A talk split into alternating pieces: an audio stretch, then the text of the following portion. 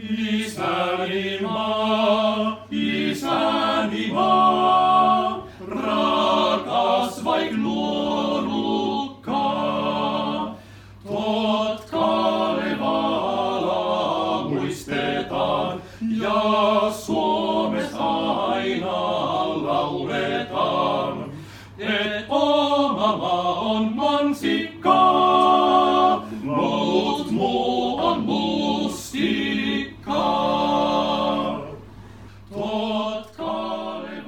Kalevala. Tämä on sarjan suuri mieskuorovedätys, eli miten nationalistinen kuorosovinismi häivytti naiset kuoroalun historiasta seitsemäs osa, joka on nimeltään Fredrik Paasius ja Helsingin sekakuorot.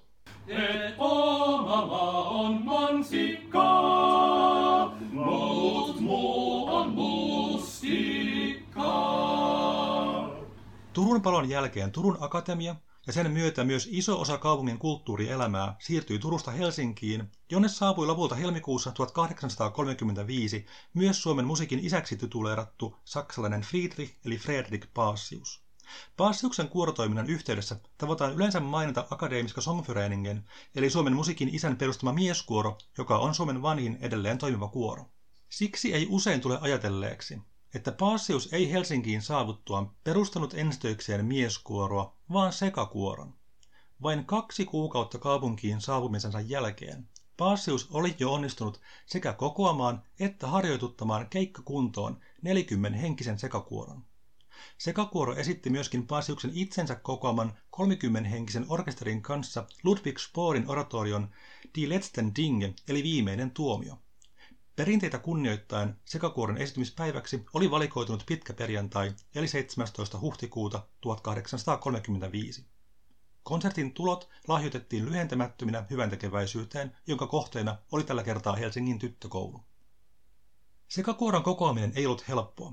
Matti Vainio kuvaa Paasiuksen ensimmäisten kuukausien kuoropuuhia Suomessa seuraavalla tavalla. Vanhemmat naiset pyrkivät ujostelemaan julkista esiintymistään, ja nuorempia naisia eivät äidit mielellään päästäneet arveluttavaan herraseuraan. Tarvittavat parikymmentä laulutaitoista ja esiintymishalusta naista kuitenkin löytyi, kirjoitti Vainio. Miesten esiintymiseen ei liittynyt samanlaisia soveliaisuusongelmia, joten 20 mieslaulajaa löytyi akateemista piireistä vaivattomammin. Konsertti oli kaikin puolin onnistunut, vaikka Sporin teoksen vaikeusaste oli suorittavan esiintyjäkoneiston taitotason aivan ylärajalla ja vähän yläpuolellakin. Aikalaiskuvausten mukaan kuoro selvisi vaativasta osuudestaan tarkasti ja iskevästi. Sporin teokseen kuulunut orkesteri alkusoitto osoittautui soittajille liian vaikeaksi, mutta käytännöllisenä muusikkona Paasius sävelsi Sporin tyyliin helpomman alkusoiton, josta soittajat ongelmitta selvisivät. Konsertista Helsingfors Tidningar-lehteen kirjoittanut Zakarias Topelius äityy kerrassaan lennokkaaseen ilmaisuun kuvatessaan oratorion loppukuoron kuulijassa esiin nostamia vaikutelmia. Nämä lempeät sävelet huokuvat todellista taivaallista ilmaa. Sen myötä ymmärtää, miten tulevan autuuden kuva heijastuu uskovassa ja toiveikkaassa sielussa. Siksi ei yksikään ihmisrinta silloin voi jäädä kylmäksi. Tämän osan suoritus oli kaikin tavoin erinomainen. Ihailtavalla selkeydellä tuli kuorosta esiin solistikvartetti kuin kaikuna kaukaisemmista maailmoista ja sulautui kuoron mukana yhteen ainoaan autuaaliseen taivaalliseen henkäykseen puhtaimmassa harmoniassa.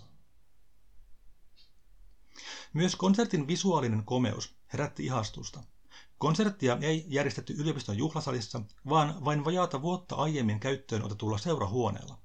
Sen toisen kerroksen suurta salia koristivat peiliholvi ja sadat kynttilät. Topelius mainitsi kuvauksessaan myös kuoron naisten täysvalkoiset juhlaasut, joiden muodostaman puolikaaren luoma vaikutelma oli hänestä samanaikaisesti viehättävä ja juhlava. Päiväkirjassaan Topelius lisää vielä musiikillisen yksityiskohdan kuorosta. Kerrassaan mainiot auttoäänet. Menestyksekkään oratoriokonsertin rohkaisemana Passiuksen tarkoituksena oli luoda pitkäperjantai-konsertista joka vuotinen perinne. Vaikka perinteistä ei monien vaikeuksien takia aivan joka vuotista tullutkaan, on pitkäperjantai-konserttien sarjassa estettyjen teosten lista varsin kunnioitusta herättävää luettavaa. Seuraavana vuonna, eli 1836, sekakuoron koko oli noussut 60 laulajaan Passiuksen johtaessa Graunin passion Der Tod Jesu, joka Keski-Euroopassa oli suosittu piinaviikon teos, kunnes Bachin passiot ajoivat suosiossa sen ohi. Muiden Paasiuksen johtamien pitkäperjantain sekakuoro-orkesterikonserttien teoksista tulkoon mainituksi Hendelin Messias, Mendelssohnin Paulus ja Lobgesang, Kerubiinin Requiem sekä Sporin nykyään huonommin tunnettu yhdeksänosainen oratorio Fate Unser, eli Isä meidän. Kuoromusiikin historian kirjoituksen antaman kuvan ja toisaalta aikalaislähteiden luoman kuvan välillä on hämmentävä ristiriita. Tarkasteltaessa 1800-luvun alkupuolen suomalaista kuoroerämää eivät mieskuorot näyttäydy ainoana kuoromusiikin muotona, vaikka toki miehillä oli mahdollisuus muodostaa yhdistyksiä ja järjestää julkisia esityksiä, mikä sai heidän toimintansa näyttämään vakiintuneemmalta. Naisilla oli roolinsa myös kuoromusiikin saralla, jopa säveltäjänä, kuten Emily Zumsteikin Turkuun asti lävinneet teokset osoittavat.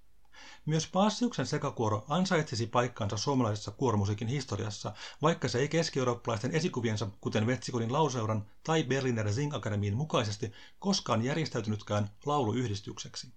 Ja on muistettava, että Paasiuksen sekakuoro ei tokikaan ollut 1800-luvun alkupuolen ainoa suomalainen sekakuoro. Kuoromaailmankin olisi kenties jo aika päästää irti 1800-luvun nationalistisesta ja instituutio-orientoituneesta kuorosovinistisesta historian kirjoituksesta.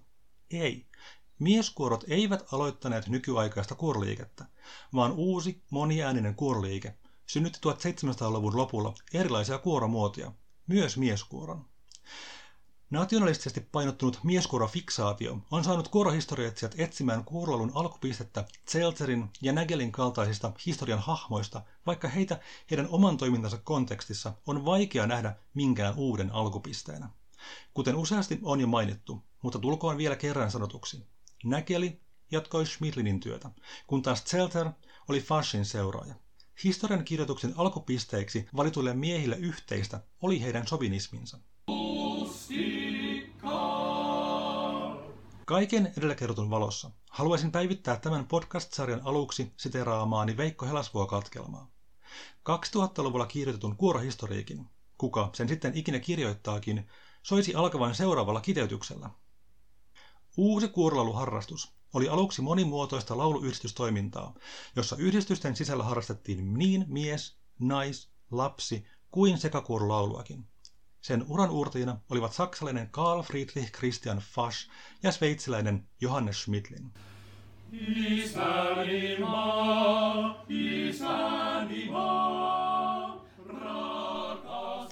Tähän päättyy podcast-sarja Suuri mieskuorovedätys, eli miten nationalistinen kuurosovinismi häivytti naiset kuurolon historiasta. Sarjan on käsikirjoittanut Sakari Ylivuori. Et oma maa on mansi